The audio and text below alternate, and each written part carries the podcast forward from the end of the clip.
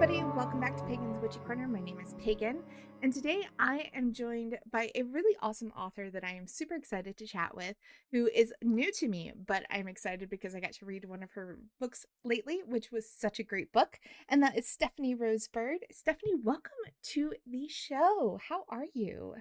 I'm doing great. It's a beautiful day here in Chicagoland. Oh, that's wonderful. I'm so Mm. Glad. Uh, your latest book is The Healing Power of African American Spir- Spirituality, and it is a reprint of a previously published book, which I don't actually have the other title in front of me, but I can attest to everyone who is listening. This book was such a great read. It was so informative and wonderful and taught me a lot of stuff that I had no idea that had connections to the African spirituality, which was such a great thing. And I'm so excited that we get to talk all about this book. Oh, So you. the the book was such a great and informative tool and um my favorite part of the book that I have to say was probably the fact that I had no idea that African spirituality was so tied with uh Egyptian spirituality. I had no idea.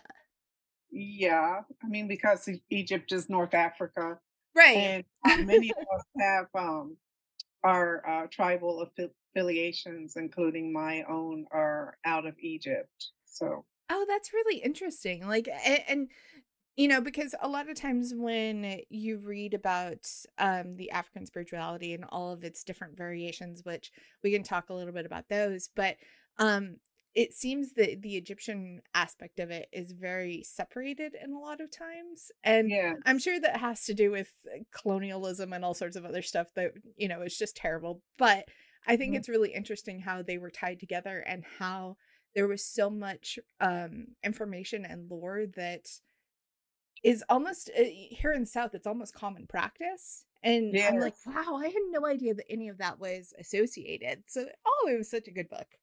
Yeah. Thank you so much.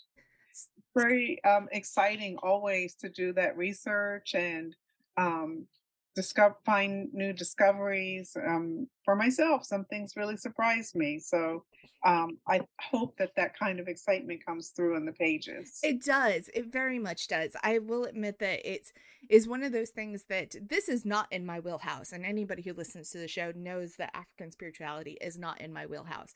I am predominantly Celtic and Norse uh, a practitioner. So this is not my normal wheelhouse, but it's really fascinating to me because I like to learn about all the different pantheons and cultures and everything else Mhm. because all of it can it's fun to see when all of it starts to overlap because you know world religion happens to be a thing that overlaps a lot especially with um the histories and everything with the unfortunate history of how american um african spirituality ended up in america which is the slave trade that nobody likes to really talk about but it is important to talk about it to know how it got here and to see how it changed which you did a beautiful job in the book talking about that which it's so sad though to to, to read because it's like it, i hate that it had to be that way to how it got here but Yeah. at the same time i'm really thankful that it has such a resurgence here in the us and Yes. Allows it to you know now be freely practiced Yes. Absolutely. I agree with you 100%. And um, you know, I I believe and I have written about this since my first book, Sticks, Stones, Roots, and Bones, that um, as neighbors to one another um, in the Americas, our different practices have definitely rubbed off on one another, just Mhm. like our food and language and um, even like slang and idioms. It's all um, you know, it's not separate. It's definitely um, definite connections there that are very strong.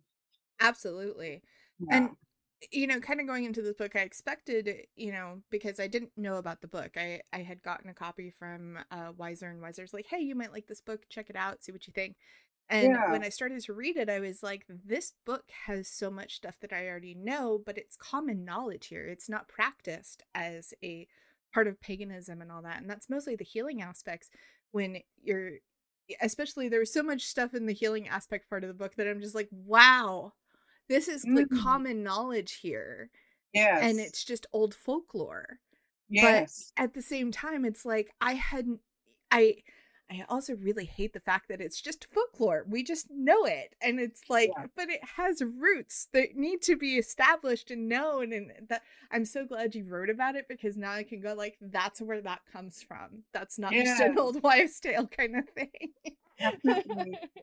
And you know, I mean, hoodoo is a collection of folkloric practices. So Mhm. we hoodoo practitioners are very proud to be folklorists and um, to be involved in the tales of the folks.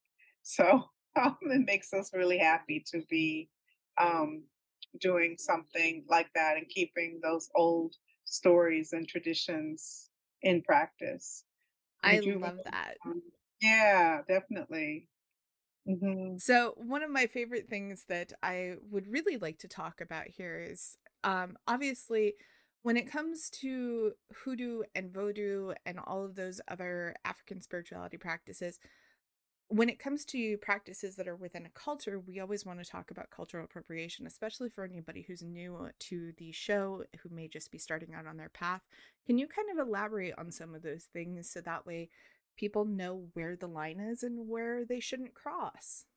Yes. Um, okay. So when I wrote Sticks, Stones, Roots, and Bones, as I said, um, I had um, a different viewpoint um, than I am currently connecting into through um, my Black community. hmm So originally I said voodoo is for everyone and you know everyone may practice and um, over the years that was like 20 something years ago and over the years sisters and brothers have been like no these are our practices we want them to be closed practices and um, other people can appreciate them and there are certain peripheries of the uh, medicine that is um, you know useful for everyone like say Florida water, hmm um, horseshoes, um, things like that. But um, we have come together and decided that um, hoodoo is uh, pretty much ours. Um, hmm now there are there are um, exceptions. For example, in Appalachia, they have their own um, types of hoodoo practices there Right. and, um, they are very intriguing to me, and I would not go around trying to um, say, "Oh, I'm an Appalachian um, hoodoo practitioner." So I really try to stick to um, my wheelhouse and my region that I come from, and my family history, things like that. So, um, you know, there was a book that recently came out, and oh my gosh, it has it has a hard, long title, but um, Cory Hutch- Hutcheson made this anthology of regional um, folkloric practices. So, hmm which there are many different in it. It shows the many different types of hoodoo um, practitioners. Let me just see if I. Oh, here it is. It's on my bookshelf right here. Um, so it's called The Complete Book of North American Folk I have that book. I haven't read it yet, but I do have that book. I actually Mhm. have two copies of it, so I, I'm excited okay. to dig into it. Yeah, I have a chapter in here, and I talk about the origins of hoodoo for me and um, where it comes from and in my life and how it is practiced. So it's very, um, I wrote quite an autobiographical piece in here. Um, I think I called it something like Hoodoo for Solitary Practitioner. hmm Um, let me see what it's called. We can keep chatting. I'm I'm glad that um, it was right at my fingertips because I didn't know that that would be so. Um, yeah. So The the uh, um that book that we're talking about, I will make sure the the link is in the show description so you all can check that out as well. That mhm. actually is a just a recent release too, I want to say within the last like 2 to 3 months, Yeah, I remember correctly. yes. And Yeah. so the section that I'm in is New Holland, which is you know the old original name for um, New York, Mhm. and another um, name here that I cannot pronounce. But uh, mine is um, A Solitary Nature, My Hoodoo Okay. Story by Stephanie Rose Bird. And it is. Um, I guess about 10 pages long. And um, I enjoy doing that. It's a really interesting book, and it does have so much diversity that talks about all the different folklore within America, which you know, America, we we kind of like to say that we're the melting pot, and we kind of like to look at all the other world religions instead of looking at what we have here a lot of Mm, times. So I think that this book is going to be a really fascinating book for everybody to have yes on their shelves going forward because you know, I think that America is now finally old enough that we can say, yeah, we got some culture, we we got some folklore and some understanding, and Absolutely. you know, I yeah, we're a melt, well, we're a melting pot, but it's okay. So, I love tucking into that. And, you know, actually, my newest book is that um, was released June 1st is called African American Magick, simply African American Magick. And it too is a um, reboot of, it's a reboot of my second book, which was Four Seasons of Mojo. okay. So um, I think that, like, particularly when those first two books came along, there was mm, I guess there's always been controversy around the question that you're asking about the exclusivity or the um, closed practice and appropriation. And um, it was a big topic when they came out, and um, because they were kind of attacked by a white practitioner um, as not being authentic, if you can believe that. But um, Wow.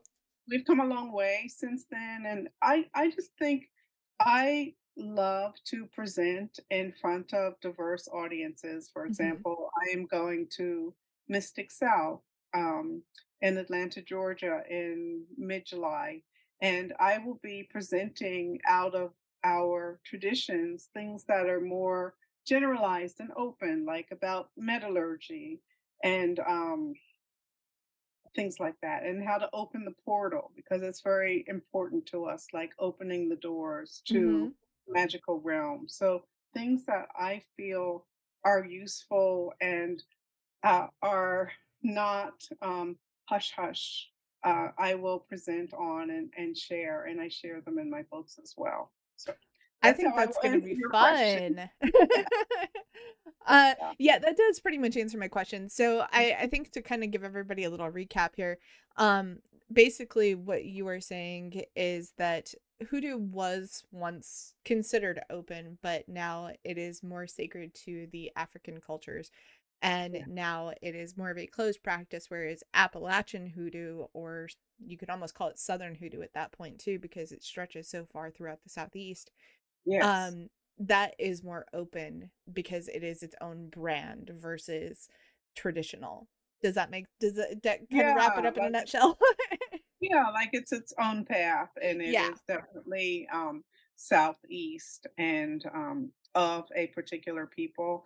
And you know what? I cannot really speak for them because I don't know. I have really good friends from Appalachia, and I have done a lot of um, work there. Um, but I don't know their feelings, so I'm not going to go ahead and speak for them. But what I'm trying to say is if you were a European um, descended American, that seems like a um, safer practice for you. Um, seems like hmm because I am not um, going to try to authoritatively speak for it. But that's why I pointed to the North American Folk Magic book because there's so much like of the ins and outs and really um, particulars of the different practices and who's practicing them and why and um, who can practice them. So, i think that's a really great way to put that too and it is kind of hard to figure out where the line is a lot of times especially in a modern culture where it's like well we're a modern society we should share everything. yes, but at the yeah, same time you know if you're sharing everything sometimes the traditions of who it's sacred to can fall through the cracks and yes, then it doesn't it, it's almost kind of like um taking something that's homemade and then mass producing it commercially and it no longer is special because it's not handmade anymore it's made in you know a factory and it's done that kind of thing. So yeah, i think if we you know try to move far away from the sacredness to individuals, then it kind of it waters it down and doesn't make it as as good as it once was. Yeah, it's pertinent and, Yeah. you know, there's a really heinous, um, history, as there is also in witchcraft, and I Mhm. am a great witch, and I'm very sensitive to the Salem, um, witch trials and the burnings and and that kind of thing. Um, very, very deeply upsets me almost every day. Um, but with our, um, African American spirituality, it was outlawed. It was outlawed. Like people would go into the woods and try to have things like um, something called a ring shout, where you draw up the spirit from from the earth, the spirit of the ancestors, Mhm. through um, a dance and um, chanting and clapping and stomping, and um, it was outlawed.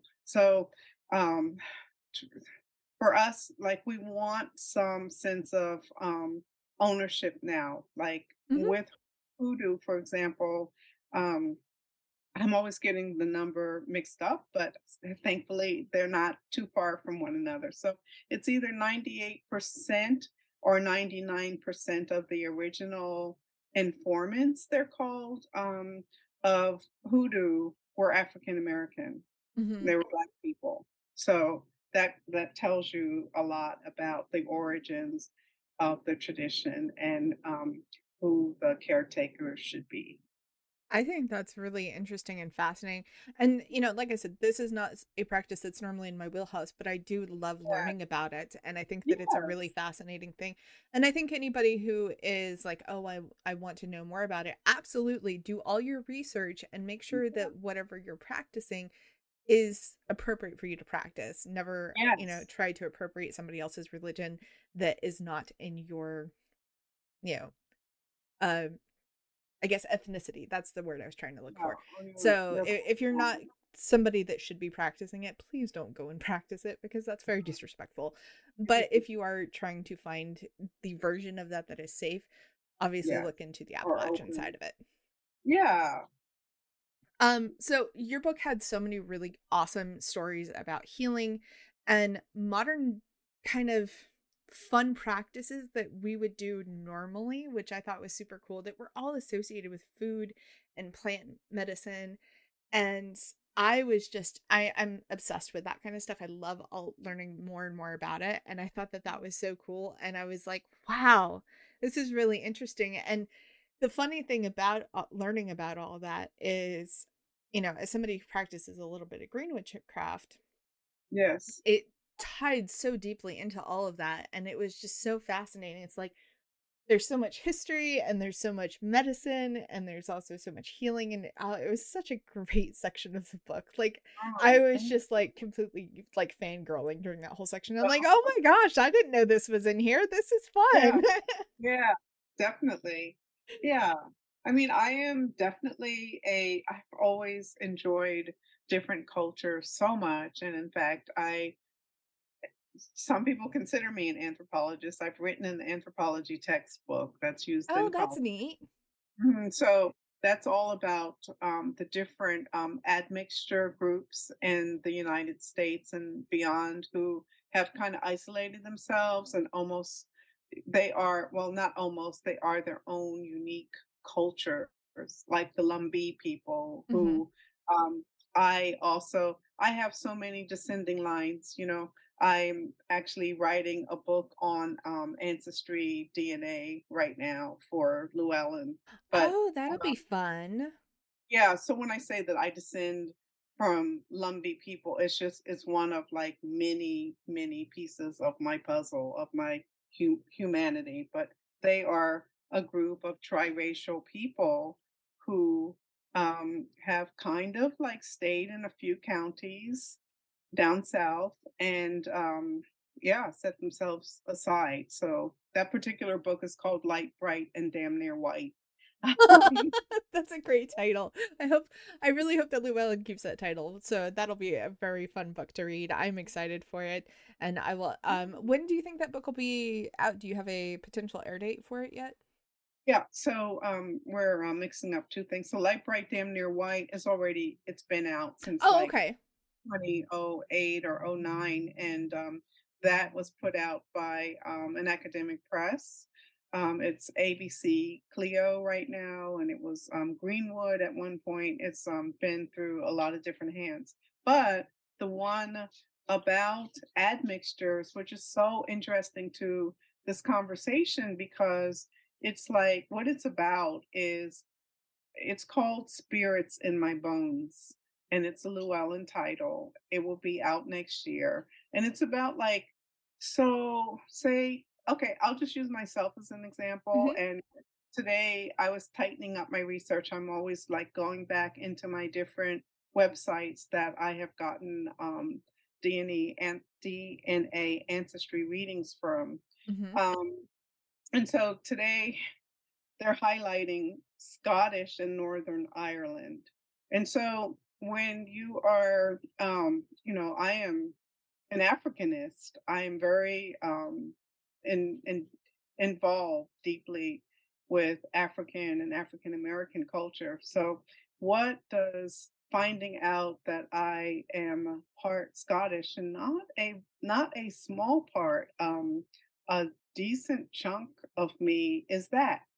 So what does that mean? You know, I have uh, seen chat groups where, you know, chat groups are kind of out of favor now, but back in the day, um, people would say, oh gosh, you know, really derogatory things like, that's why I have such a big butt or something, finding um, sub-Saharan African. But I, so the, the role of that book is to try to help people figure out how you can incorporate all that you are into your magical practices and into your altars and into your spells and and um, that kind of thing. So I don't know how I got to that top subject That's perfectly fine, but I am very fascinated with that. I think that book is going to be fantastic, and that book comes out. You said next year with Llewellyn.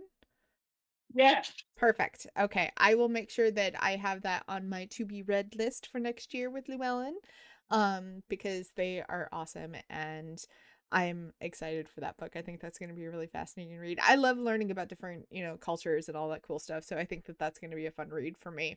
yeah, and who knows what's living inside of you? You don't you don't know really until you do those tasks. Exactly, exactly. I think that's going to be so great. So, do you have it? You said that you've got um, Mystic South that's coming up. Do you have any other classes, workshops, anything else on your schedule that everybody could look forward to? Um, so yeah, Mystic South is going to be a blast. I'm doing three presentations there um, of different types. One is going to be more PowerPoint, one is going to be hands-on workshop, and the other one is going to be a mixture of reading, um, you know, reading from my work and doing a spell Oh, to that'll be neat. spell hands. Yeah. So, um, and then I am in discussion about a, actually, I have accepted to be a featured speaker with the, I believe it's called the Space Foundation in Maryland. Um, please don't hang me if you hear me and I'm wrong, but it will be, I do a lot of posting on my Instagram, and on there I am S period R period bird um, so I'm on Instagram, and when we get closer to that time, like probably in January of next year, I will start posting about that. And then I'm going to be potentially going abroad to one of our um, places where there are a lot of people of African descent I hate to kind of name out things sometimes until like I know know that they're gonna happen. That's okay. That's okay. I- i- Not If saying that, yeah, just to say, oh God, I'm excited. There's a lot happening. I'm going to a lot of places, a lot more than I used to. Um, I am in discussion and thought about doing a hoodoo apprenticeship. A lot of different people have asked me if I offer that, and to this point, I have not. I'm feeling now ready for that. I do readings, so I'm doing a lot. I think that's going to be awesome, and you know, obviously people can keep up with you on social media um to find out what's happening and what you're going to be doing when and where and all that good stuff. So, uh everybody who's listening, I will make sure all of Stephanie's uh social media links will be in the description so make sure you give her a follow check out her books Yeah. uh i will include it there's a lot of book titles i believe that probably because some are being reprinted the old ones may be out of print but i will double Right. check whatever is available if i can fit it all in because i have a character limit if i can fit them all in the show description they will all be there if not do you have a website where people can find all I your stuff. Yes, it's www.stephanierosebird.com. So just like super simple. super simple and Yeah. that will also be included in the show link so if i mm-hmm. can't include all the book titles you can find them all on stephanie's website and obviously social media will have her appearances and where you can find Yes. her and connect with her and if you read her books and i hope that you do please make sure you write a good review if you can Yeah. especially if you like the book post a review everywhere and it doesn't have to be a different review for every site you can post the same one copy and paste i do it all the time uh, but Yeah. post those reviews. It helps authors more than you could know.